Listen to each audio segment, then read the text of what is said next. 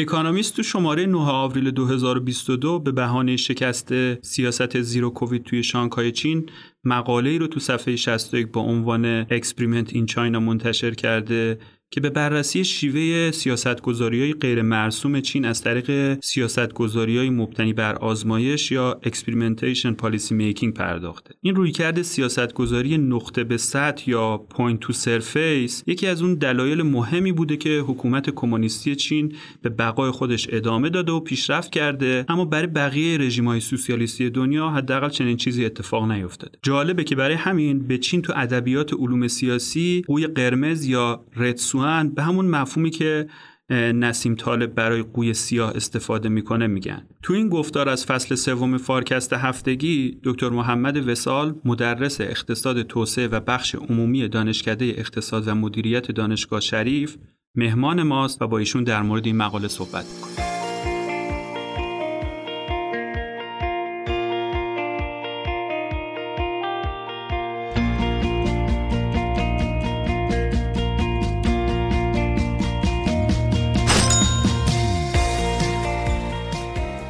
سلام محمد جان، خیلی خوشحالم از اینکه دعوت ما رو پذیرفتید. سلام عرض می‌کنم خدمت شما، در خدمت. اکانومیست به بهانه شکست خوردن سیاست‌های تسهیل زیرو کووید توی چین و زیاد شدن موارد ابتلاش تو شانگهای اومده و به بحث سیاست‌گذاری‌های نامتعارف تو چین پرداخته و میگه این رویکرد سیاست‌گذاری که یک نقطه قوتی برای چین کمونیستی حداقل توی قرن اخیر محسوب میشه، به نظر میرسه در مورد سیاست‌های کرونا صفر یا همون زیرو کووید اون کارایی لازم رو نداشته. پیش از هر چیزی برامون میگی که این سیاست‌گذاری‌های آن ارتدوکس یا غیر متعارف توی چین اصلا چی هستن؟ بله. در واقع آزمایش‌های سیاستی یا پایلوت به این معناست که ما یه ایده ای رو، یه سیاستی رو قبل از اینکه در مقیاس کل کشور اجرا کنیم، میایم در یه نقاط به خصوصی، یه نقاط منتخبی پیاده سازی می‌کنیم که ایرادات، مشکلات، جزئیات اجراییش معلوم بشه و بعد اون رو در صورتی که موفق بود بیایم در سطح کل کشور تعمیم بدیم و گسترش بدیم. این ایده کلی آزمایش‌های سیاستی هست که خب ضرورت داره واقعا و حالا درسته که خیلی از کشورها این رویکرد رو دنبال نمی‌کنن، اما به دلیل ماهیت مسئله سیاست‌گذاری که یه مسئله پیچیده‌ایه و خب جزئیات خیلی زیادی درش هست که نمیشه قبل از ورود به مسئله لزوما اونها رو احصا کرد، نیازمند اینه که ما قدم به قدم آهسته آهسته جلو بریم و سعی کنیم درس بگیریم و ارزیابی کنیم. این که ما قدم به قدم اجرا کنیم ولی درس نگیریم خب خاصیتی نداره. باید به یه شکلی جلو بریم که بتونیم درس‌هاش رو مستند کنیم و چین دقیقاً این کار رو می‌کرد با یه اصولی که از هزار و نهصد و هشتاد تا الان برای مدت طولانی تو حوزه‌های خیلی متنوعی، از مثلا بحث‌های بازارهای کربن، کربن تریدینگ که توی مناطق به صورت پایلوت بعضاً اجرا شده، تا بحث مناطق ویژه و آزاد که کاهش تعرفه‌ها و آزادسازی‌های تجاری ابتدا به صورت پایلوت توی جاهای اجرا شده و بعد که اثراتش مشاهده شده اومدن این رو گسترش دادن به مناطق بیشتری و در واقع کل کشور. یه دلیل دیگه که میشه برای ضرورت این آزمایش‌های سیاستی ذکر کرد، شرایط محیطی متفاوت از اونیه که ما ممکنه در بعد و هم فکر کنیم و یه تنوعی که تو محیط‌های مختلف ممکنه باهاش مواجه بشیم که نیازمند تغییر او سیاسته. یعنی ما یه سیاست یکسان رو شاید نتونیم تو همه مناطق به یه شکل اجرا کنیم، بلکه لازم باشه بیایم اونا رو یه تغییراتی، حالا شاید جزئی شاید هم کلی، داشته باشیم. نکته دیگه ای که هست اینه که خب ما خیلی از سیاستایی که میخواد اجرا بشه ممکنه مخالفینی داشته باشه، حالا چه از نظر اون ایدئولوژی سیاسی که خب آقا اصلا چرا ما آزادسازی بکنیم، بیایم مکانیزم قیمت‌ها رو استفاده کنیم تو چین کمونیست دهه هشتاد، یا اینکه مردم کلا هضمش براشون راحت نباشه. سیاستایی که یارانه ها رو، سهمیه ها رو حذف میکنه معمولا از این جنسه. خب اجرای محلی و قدم به قدم کمک میکنه که مخالفان هم ببینن که خب این اصلا آیا خطراتی داره، آیا منافعش به چه ترتیبیه و کم کم همراه بشن در صورتی که سیاست موفق باشه. اگر موفق نباشه خب بعد علتیابی بشه و اصلاح انجام بشه. در واقع این یک چراغ قوه‌ایه که انگار ما میندازیم تو مسیری که نرفتیم تا الان، مسیری که برامون تاریکه و کم کم روشن میشه و هرچی میریم جلوتر حالا بهتر میتونیم ادامه مسیر رو تعیین کنیم. چرا به این شیوه سیاست‌گذاری که مبتنی بر آزمایشه و توضیح هم دادی غیر متعارف میگن؟ مگه شیوه متعارف چطوریه؟ شیوه متعارف معمولا اینطوریه که یک وزارتخونه، یه دستگاهی، یه ارگان دولتی میاد بر اساس دانش دانشهایی که داره یه پکیج رو طراحی میکنه، یه سیاست طراحی میکنه و اجراش میکنه. دیگه شاید خیلی کاری نداره به اینکه حالا این در عمل ممکنه چطور بشه، نگرانی اون شکلی نداره. انگار ما دیگه اون چراغ قوه رو نداریم، احساس میکنیم یه منور داریم، کل مسیر روشنه، از قبل همه چی رو برنامه‌ریزی میکنیم. البته تو آزمایش‌های سیاستی هم لازمه که ما یه برنامه‌ریزی کاملی داشته باشیم، ولی آگاهیم به این مسئله که این برنامه‌ریزی در ادامه وقتی نتایج اولیه در بیاد ممکنه تحت تاثیر قرار بگیره، تغییر کنه یا اصلا سیاست بالکل متوقف بشه. من حالا با این توضیحاتی که فرمودید این سوال برام پیش اومده که چرا چینی‌ها از اول رفتن سراغ استفاده کردن از این شیوه سیاست‌گذاری و شیوه متعارفی و که الان توضیح دادین و مثل بقیه کشورها استفاده نکردن؟ مسئله به نظرم برمیگرده به اون ایدئولوژی که حزب کمونیست چین داشت و خب تعیین سهمیه و تعیین تکلیف برای تمام بخش‌ها و تمام افراد، به شکلی که مثلا کشاورزها سهمیه‌های تولید غله‌شون مشخص بود که گندم و برنج و غیره چقدر باید تولید کنن. و بعد در کنار این ایدئولوژی واقعیت رو که نگاه می‌کردن می‌دیدن به مرور هی کشاورزا داره بازدهیشون پایین‌تر میاد، انگیزه ها انگار داره کمتر میشه و اون اهدافی که تعیین میشه واقعا محقق نمیشه. خب کم کم به این نتیجه رسیدن که انگار اینا انگیزه کافی ندارن، تلاش نمی‌کنن، چون به هر حال هر چی بکنن دیگه بیشتر از سهمیه گیرشون نمیاد. به خاطر همین اومدن خورد خورد در مورد اینکه مکانیزم‌های بازار که هر کی بیشتر تلاش کرد بیشتر برمی‌داره رو معرفی کردن. ولی خب این در تضاد کامل بود با اون ایدئولوژی حزب کمونیست و برای همین هیچ وقت اجازه پیدا نکردن که در مقیاس گسترده اونو اجرا کنن. برای همین آزادسازی‌های تجاری، آزادسازی‌های کشاورزی ابتدا به ساکن توی یه مناطق محدودی اتفاق افتاد. بعد که دیدن اه تولید چقدر زیاد شد در پاسخ به این آزادسازی‌ها و کشاورزها چه انگیزه زیادی پیدا کردن، خب اینو گسترش دادن به مناطق دیگه و کم کم این جا افتاد که ما شاید باید حرکت کنیم از اون چیزایی که تا حالا داریم انجام میدیم به چیزهای جدیدی که خب ناشناخته است و قدم به قدم اینو بریم جلو. در کنار این خب چین یه کشور خیلی وسیعیه و حالا درسته که ما یه تصوری داریم که چین فعال مایشاست دولتش و هر کاری بخواد میکنه، ولی به هر حال گستره حاکمیت تو برخی از مناطق انقدر قوی نیست و اعمال حاکمیت نمیتونه به این جدیت اتفاق بیفته. برای همین خب نمیتونستن همه جا رو به یه شکل و با یه چوب برونن و سیاستاشون رو اجرا کنن. اشاره کردیم به این که این آزمایش‌ها میتونن به سیاستگزار کمک کنن که درس‌ها رو مستند کنن یا یه فرایند در واقع لرنینگی از این محل ایجاد میشه. این یه مقداری برای من مبهمه، میشه یه مقداری بیشتر اینو توضیح بدید برامون؟ بله. برمیگرده به این که ما چطور اثر یه سیاست رو میتونیم از سایر عوامل دیگه تفکیک کنیم. این خب مسئله به غایت بغرنجیه. خیلی وقتا یه سیاستی داره اجرا میشه، یه دفعه خشکسالی میشه. مثلا تو این آزادسازی کشاورزی که خدمت شما عرض شد، خب ممکنه همزمان با این مسئله خشکسالی اتفاق بیفته و تولید کم بشه. حالا ما چطوری بگیم این اثر سیاست بوده یا اثر خشکسالی؟ برای همین لازمه یه گروه شاهد، یه گروه کنترل که در نبود سیاست پیامد همین گروه آزمایش ما رو باز تولید می‌کردن رو داشته باشیم. که برای همین اون مناطقی که پایلوتن خب سیاست توشون اجرا شده، مناطقی که پایلوت نیستن سیاست توشون اجرا نشده، ولی احیانا ممکنه شرایط مشابهی رو تجربه کنن با اینها و در نتیجه اون وضعیتی که برای مقابل مشاهده نیست رو باز تولید میکنن. در نبود سیاست چه اتفاقی میافتاد، بازده کشاورزی چه میشد، این رو ما از رو اون گروه شاهد میبینیم. وضعیت با سیاست و عوامل دیگر هم در گروه آزمایشمون میبینیم. از تفاضل این دوتا میتونیم عملا درس بگیریم که اثر سیاست چقدر بوده. حالا این البته پیچیدگی‌های بیشتری هم داره که میشه درس‌های جزئی‌تری گرفت و دقیق‌تر کرد این درس‌ها رو، ولی اجمالاً مفهومش اینه که خب حالا آیا سیاست کار کرد یا نکرد. ما خیلی وقتا تو کشور خودمون اگه نگاه کنیم سیاست‌های متنوعی اجرا شده، تو حوزه مسکن، تو حوزه کمک به اشتغال برای بنگاه‌ها، تو حوزه تسهیل فضای کسب و کار، ما واقعاً نمی‌دونیم اثرشون چی بوده.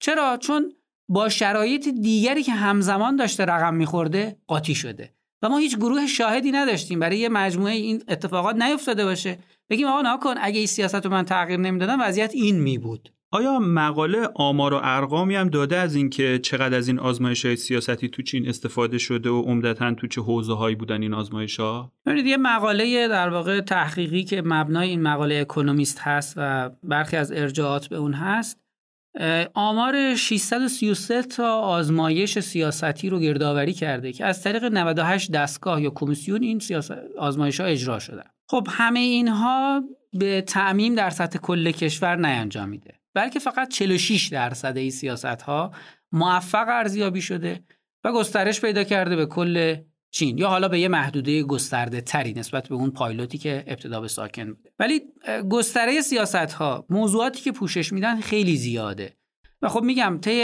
از دهه هزار و نهصد و هشتاد تا الان این تجربه ادامه داره و خیلی حوزه‌هاش هم بیشتر و بیشتر شده. به نظرم تو این رویکرد سیاست‌گذاری انتخاب کردن اون نمونه اولیه‌ای که آزمایش رون انجام میشه خیلی کلیدیه. باید به نظرم هم تصادفی باشه این انتخاب، همین که بتونه یه جورایی نمایندگی کنه جامعه رو. تو ابعاد کشور بزرگ و پرجمعیتی مثل چین این میتونه به نظر من خیلی مخاطره آمیز باشه و حتی منجر به یه سری خطای سیاست‌گذاری بشه برای سیاست‌گذارای اون کشور. چه نگرانی‌هایی در مورد کارایی این ابزار سیاست‌گذاری وجود داره؟ ببینید، برای اینکه این ابزار یه اعتباری داشته باشه و بشه نتایجش رو خارج از اون پایلوتی که اجرا شده استفاده کرد، به قول شما باید نمایندگی کنه جامعه اون کشور رو. یعنی اگه ما توی شهرستان به خصوصی میریم یه سیاستی رو اجرا می‌کنیم، آیا شهرستان متو... نماینده متوسط شهرستان کشور هست یا خیر؟ خب از سمت سیاستگزار یا اونهایی که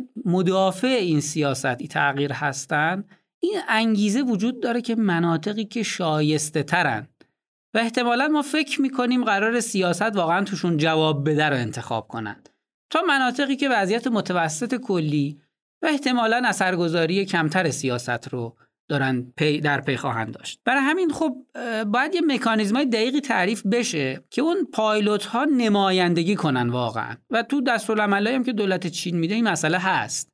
اون تا رعایتش خب بحث دیگریه و مقاله شواهد جدی میاره که این مسئله رعایت نشده. به طور مشخص سه تا مسئله رو ذکر میکنه که باعث عدم نمایندگی میشه. مسئله اول خود انتخاب محله. این منطقه‌ای که انتخاب شده محققین نشون میدن به طور متوسط ثروتمندتره، توسعه یافته تره نسبت به مناطق دیگری که در کشور چین وجود داره.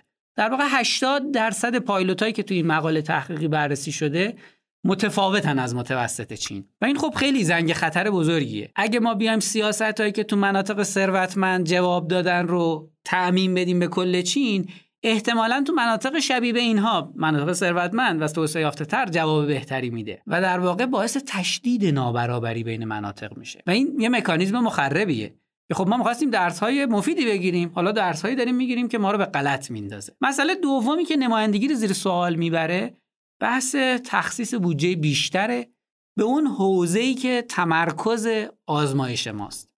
فرض بفرمایید یه آزمایشی تو حوزه آموزش داره اجرا میشه.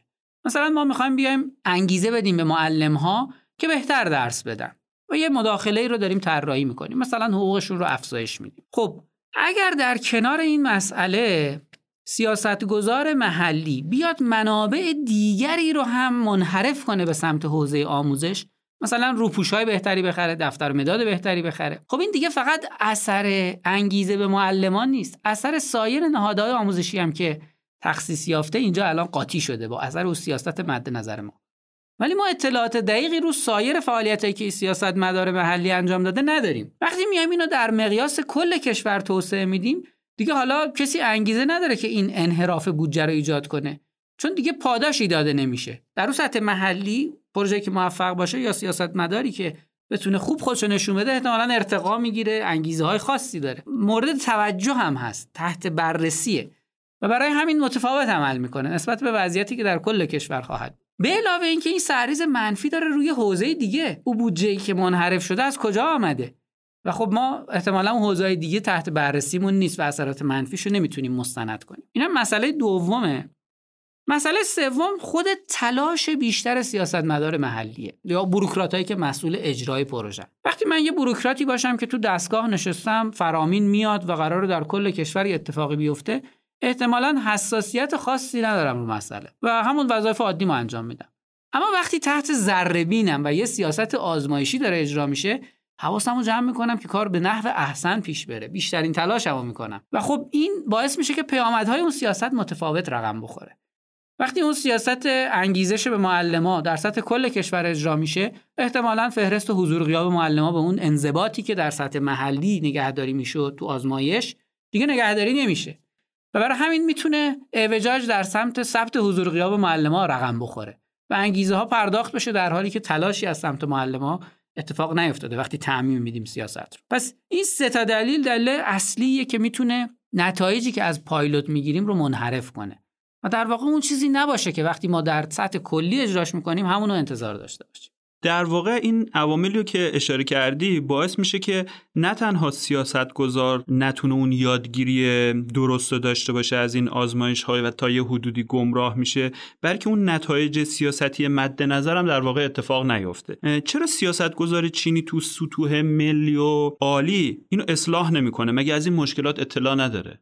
نه لزوما. این اتفاقاتی که من خدمتتون گفتم خب تو جزئیات اجرای مسئله و تو سطح محلی اتفاق میفته. معمولا یه سلسله مراتبی وجود داره، یعنی شما مثلا اگه پایین ترین سطح، حالا تو ایران تقسیمات کشوری رو در نظر بگیریم که دهستانه، بعد بخشه، بعد شهرستان فرمانداریه و بعد استانه، خب اینا به سلسله مراتب به هم گزارش میدن و اون استاندار لزوما از همه اتفاقاتی که تو دهیاریا داره میفته مطلع نیست. همینطور مقام عالی کشور، وزارتخونه، مطلع نیست از اینکه تو استانها چه اتفاقی میفته لزوما. چین هم همینه و در واقع اون سیاستمداران محلی، بوروکراتایی که هستند، خب دارن منتفع میشن از این سیستم و میتونن ارتقا بگیرن، جایگاه سیاسی بالاتری بگیرن چون آزمایششون موفق بوده. حالا اگه اونها بیان اطلاعات دقیق رو منتقل کنن، خب سیاستگزار ملی میفهمه و احتمالاً مسئله متفاوت پیش میره. البته به مرور خب انتظار میره که این یادگیری در سطح ملی هم اتفاق بیفته. بالاخره در یک کشوری مثل چین که ثبات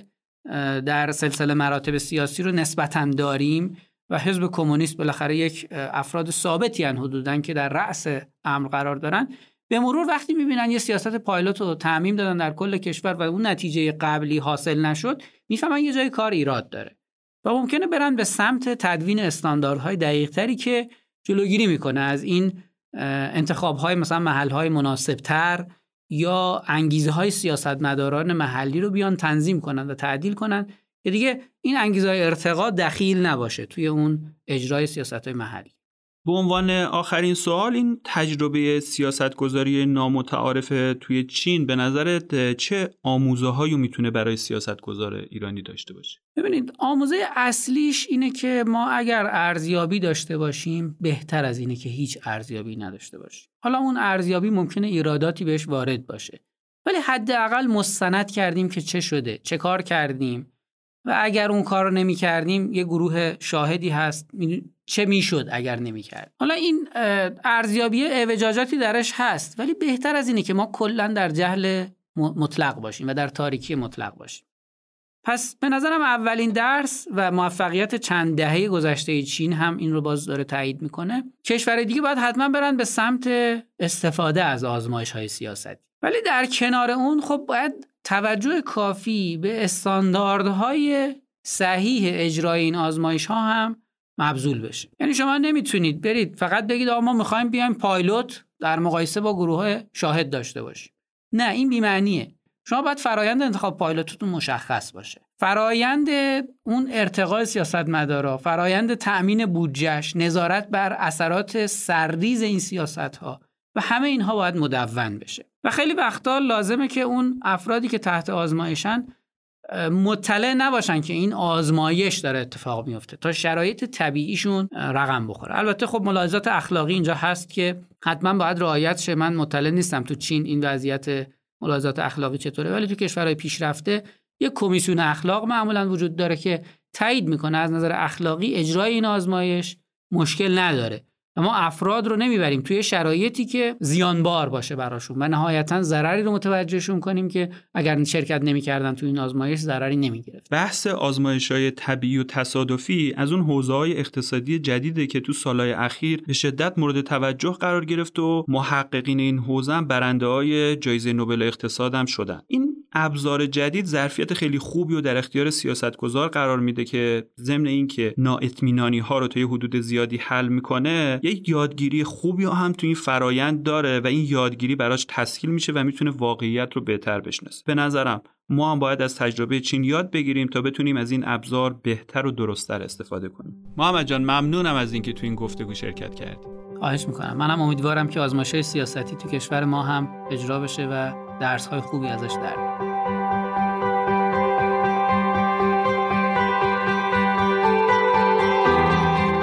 ممنونم که تا پایان ما رو همراهی کردید.